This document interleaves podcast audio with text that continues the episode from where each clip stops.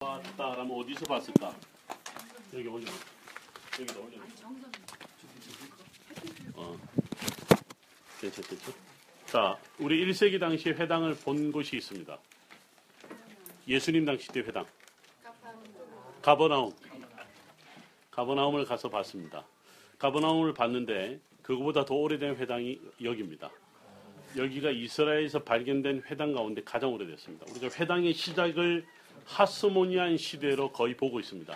물론 에스라 느헤미야 시대도 이야기를 하고 그리고 바벨론 포로 시대에도 이야기를 하지만 건물 형태로 남아 있다거나 또는 어떤 체제로 갖고 있다는 것은 우리가 볼 수는 없어요. 그냥 단순히 에스겔서에 보면 우리가 앞으로 이 예배를 어떻게 해야 되죠? 성전 문제를 두고 어, 제사장 출신이었던 에스겔에게 사람들이 찾아왔어요. 장로들이 찾아오는데 이렇게 합니다. 그들이 와서 모, 모이니 이렇게 나옵니다. 모이니라가 바로 시나고구가 되는 거예요.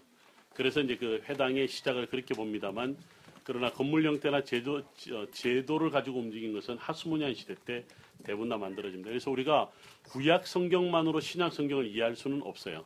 구약 성경과 신약 성경의 중간 시대 역사와 문헌을 가지고 이해를 해야 신약 성경 시대를 제대로 이해를 한 거예요. 공부하러 오셔. 다음 학기에도 제가 신구약 중간 시대 역사와 문헌을 전라남도, 전라북도 정읍 아니면 이리에서 열 거야. 네, 놀러 오셔. 어, 지방에 있는 목사님들이 20명이 아니 터치 바이블을 지방에서도 해주시면 어떠, 어, 어떠냐고 제가 그래서 매주 열, 10주 동안 내려갔습니다. 내려가서 목사님들 20명에게 히브리어도 가르쳤습니다. 히브리어를 저한테 딱한 시간 배우고 알파벳과 자음과 모음을 띄고 난 다음에 목사님들이 하는 말 드디어 문명에서 탈출됐습니다.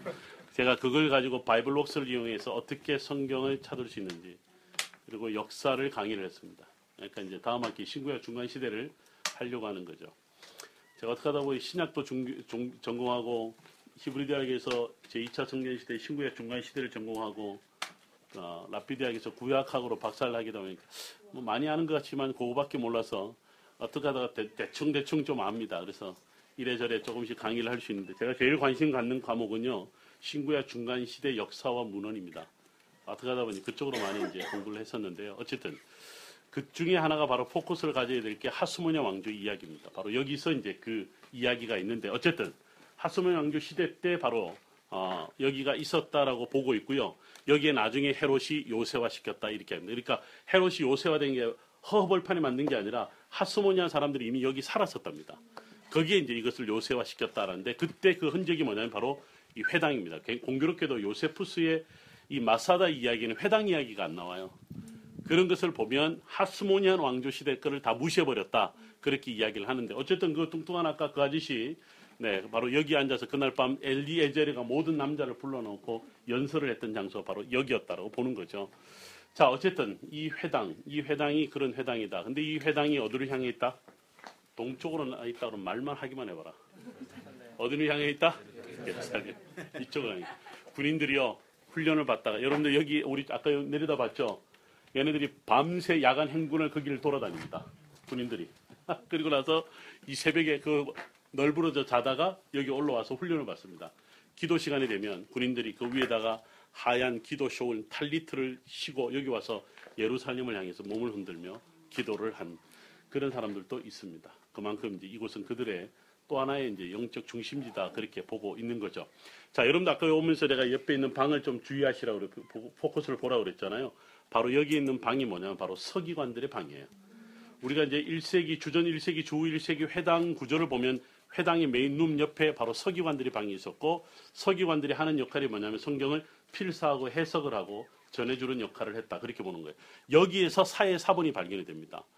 아까 우리 쿰난 문서뿐만 아니라 쿰난에 뿐만 아니라 여기서 발견되는 성경식이 바로 에스겔에서 37장입니다.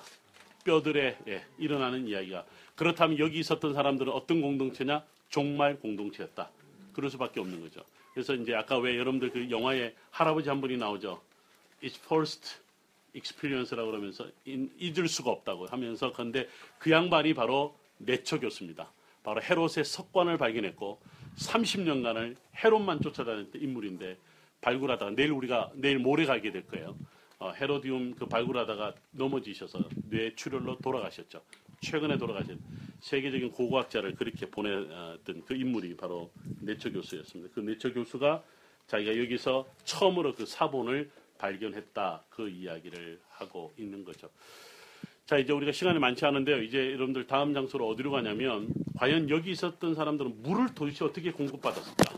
하늘의 비에만 의존하지는 않았을 텐데 어떻게 했을까? 역시 우리는 헤롯의 요새죠. 헤롯은 물을 문제를 어떻게 해결했어요? 수로 입니다. 그 수로를 어떻게 가져왔는지를. 잘라 빨리 여기 보고 빨리.